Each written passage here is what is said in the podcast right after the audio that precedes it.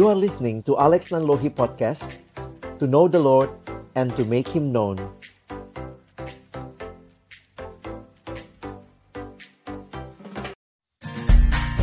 Shalom sahabat perkantas, jumpa lagi dalam SMS Semenit Menikmati Sabda.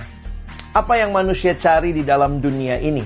Pengkhotbah mengingatkan Siapa mencintai uang tidak akan puas dengan uang Dan siapa mencintai kekayaan tidak akan puas dengan penghasilannya Ini pun sia-sia Kita butuh uang, tapi uang bukanlah segalanya Tuhan harusnya menjadi segalanya Ketika kita bisa menempatkan Tuhan di pusat hidup kita dan kita bisa menggunakan uang kita dengan bijaksana, tentunya sesuai dengan kehendak Tuhan.